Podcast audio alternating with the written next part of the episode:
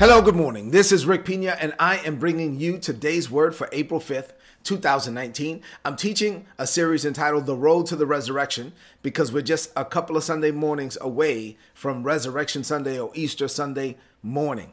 So uh, let's continue to flow in this vein. The title of today's message is God is still God. No matter what's going on in your life, God is still God. Even while Jesus was on the cross, God had not turned his back on Jesus. And no matter what you're facing this morning, God has not turned his back on you. God is still God. No matter how much pressure is on you, God is still God. He's still on the throne. He still sits on the circle of the earth. He still has all power. We'll deal with that today. Our scripture is Luke 23 at verse 46. I'm going to read it to you from the King James Version. The Bible says, And when Jesus had cried, with a loud voice. He said, Father, into thy hands I commend my spirit.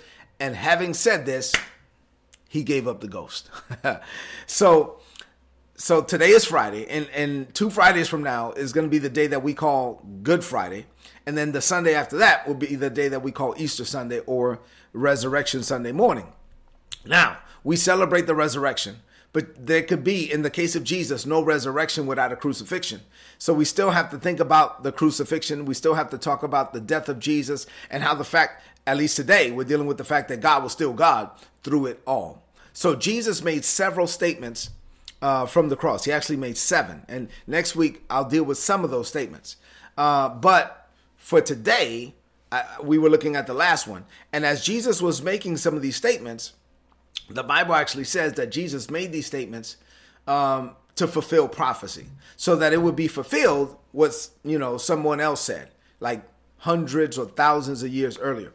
Um, so, so people said something about Jesus, and on the cross, even while he was dying, he was still fulfilling prophecy. This just reminds us that Jesus' death was pre-planned, that it was intentional, and that it was completely purposeful. Why? Because our God is a sovereign God.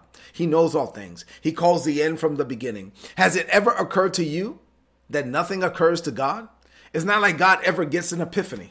the light never comes on for him. He knows all things. When Jesus went to the cross, Jesus went to the cross on purpose. Even while Jesus was dying, our God was still reigning because God is still God. And I'm here to encourage you on this Friday morning that God is still God in your life. But before we get to the text, or let me say it like this by the time we get to this text that we looked at today, the, the, the last saying, Jesus had made other statements as well.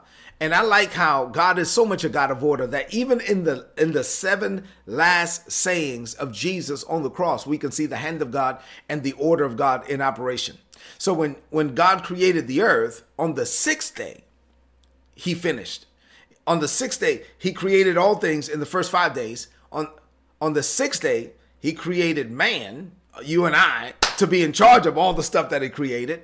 And so he finished his creation work in 6 days and on the seventh day, he rested. So even while Jesus is on the cross, you would think that there's a, other things that God is focused on while Jesus is going through all of this pain. But Jesus is hanging there on the cross, balancing, shifting the weight of his body in excruciating pain from his upper body to his lower body and lower body to upper body, going through all of that. Even while he's there, he is still fulfilling prophecy, and the hand of God and the purpose of God is still being seen in operation. On the sixth statement that Jesus made from the cross, he said, It is finished, like the sixth day. And then on the seventh statement, like the seventh day, Jesus said, Father, into thy hands I commend my spirit. He gave up the ghost and he entered into God's rest. And so you still see the hand of God. This is just reminding you that even through all the pain, God is still God. Even through all the challenges, God is still on the throne. He still has a plan, and his plans and purposes are being worked out even through painful situations. So, what does this mean to you today, this Friday morning. I have two things to share with you on this morning. I want you to open up your heart now to receive what God is saying to you specifically. So rid yourself of all distractions, focus in. Here we go. Number one, no one took Jesus's life. Let's let's make sure we get that straight. Because I remember when the, the movie The Passion of the Christ came out, and there were all of these folks that were upset with the Jews for killing Jesus, and they killed. This is ridiculous. No one took Jesus's life. Jesus gave up his life. Uh, no one had the power to kill Jesus. Jesus willingly gave up his life for you and I. I mean, if Jesus didn't want to die, then nobody could kill him. Until the very end, till the final cry, Jesus had the power to destroy everyone who was there, to destroy all the power of the enemy. But he restrained himself and he endured this horrible death because he was doing it on purpose. He did it for me and he did it for you. See, Jesus faced death on the cross, and through the entire process, he was focusing on the purpose of the Father, the, his divine assignment. And throughout the entire process, watch this, God was still God. Throughout the entire process, God was still on the throne. He still had all power.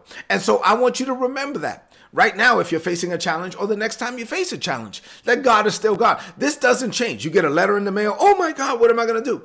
That letter doesn't change the fact that God is still God. You get an email, you get a phone call, you get a text. Oh my God, what are we going to do, babe? Oh, what are we going to do? That doesn't change the fact that God is still God. Nothing changed as relates to God. God is still God. He still has his hand on your life. He still has plans for you from the uh, plans that he created from the foundations of the world. This did not catch God off guard, right? So it's not a surprise to him. So no matter what, although it was a surprise to you, it's not a surprise to him. He's still God. So you should enter into God's rest concerning it. Okay, Lord, what do you want me to do now? Listen, in this world, Jesus never promised it was going to be easy. He actually said that in this world, you will face tribulation and challenges. He said, but be of good courage because I've already overcome the world. The fact that we face tribulation, the fact that we face opposition, doesn't lessen the power of God in any way. It should actually just motivate you to tap into the power of God by your faith. So the power of God is made available to you, available to me, available to all of us by God's grace, unmerited, undeserved.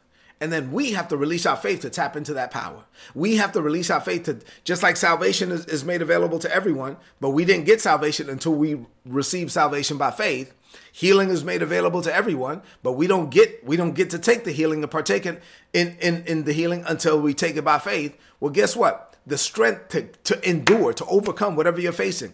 That power is made available to you, to everyone that's born again. But we have to take that power by faith. It is our faith that taps into God's grace so that we can overcome because Jesus already overcame. So he already overcame. He already got the victory. We are not, we're not striving to obtain victory. We are just living our lives to maintain the victory that he already obtained for us. And so by faith, we accept the victory. By faith, we have the victory. By faith, victory is not our destination. Victory is our starting point. We are praying from a position of victory, not striving to get the victory because God is still God and he's still on the throne. Number two, this is a good point. The second one. This I only have two points this morning. The devil lost the day Jesus gave up the ghost. Glory to God. This foolish devil thought that he was winning. He thought that he was destroying Jesus by taking him to the cross, but he was actually helping Jesus and ushering Jesus into his destiny and also sealing his own fate at the same time. When the first drop of blood, while, while, Jesus was up there on the cross, Satan and all his hellish imps were celebrating. They were having a party. They thought they won. But when the first drop of blood hit the ground, it sealed their fate. The Bible explains that if now, looking back, in 1 Corinthians chapter 2, verse 8, the Bible explains that had the princes of this world known what they were doing, they would have never crucified the Lord of glory. They thought they were winning, but they were actually losing because eh, they, they were getting themselves into something that, that turned on them. And, and this is the same thing that happens with you. The more Satan attacks you, the stronger you get. If Satan knew any better, he would just leave you alone. See, see, the hand of God is on your life. And no matter what you're facing, God is still God. And so, no matter what attacks come your way, what the devil means for evil, God can turn it around for your good. Jesus went down into hell during those three nights and three days. He took the keys uh, uh, back. And so, he took uh, a sting out of death. He robbed the grave of its victory. He took the power uh, uh, from hell. And when he ascended, in the resurrection. Now he ascended and he told his disciples, I have all power in my hand. All power in heaven and earth and under the earth has been given unto me now. And so now we operate in that very same power. Don't think that Satan didn't have power. He did have power, but Jesus took that power and now is made available to us once we are born again. So, no matter what you're facing this morning, as I close, look at me. You have to remember that God is still God. that He's still on the throne, that He still has all power, that He still loves you unconditionally. That hasn't changed. And knowing that, you can embrace the power to overcome because Jesus already overcame. Jesus overcame the cross and you will overcome whatever you're facing right now. Let's close this message out with a declaration of faith. I want you to lift up your voice and speak this over your life. Say, Father, I thank you for Jesus. I thank you this morning and every morning. I will never cease to give you praise for what Jesus did for me. Jesus willingly endured the pain of the cross for me. Jesus took my place on Calvary. I now take his place in the earth. Jesus never stopped, and I never will either. No matter what I face, I know that you're still God and that you still have a purpose. So I become the Jesus people can see, hear, and touch in the earth. I pray for the sick. I encourage the discouraged. I build up the downtrodden and I bind the powers of darkness. I honor Jesus' sacrifice today and every day by becoming a conduit of his light and his love in the earth. As Jesus is, so am I in this world. Nothing can stop me because nothing can stop you. I will never allow a challenge, obstacle, or roadblock to cause me to quit. Jesus kept going until the very end.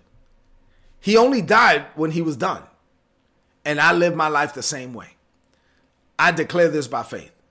In Jesus' name, amen. This is today's word. Please apply it and prosper. If you're not getting these messages, go to today'sword.org, sign up, get the messages. They're going to be a blessing to you. I love you and God loves you. Listen, no matter what you're facing this Friday morning, God is still God. Embrace that reality. Look up and not down. Look forward and not backward. The best is yet to come. God bless you.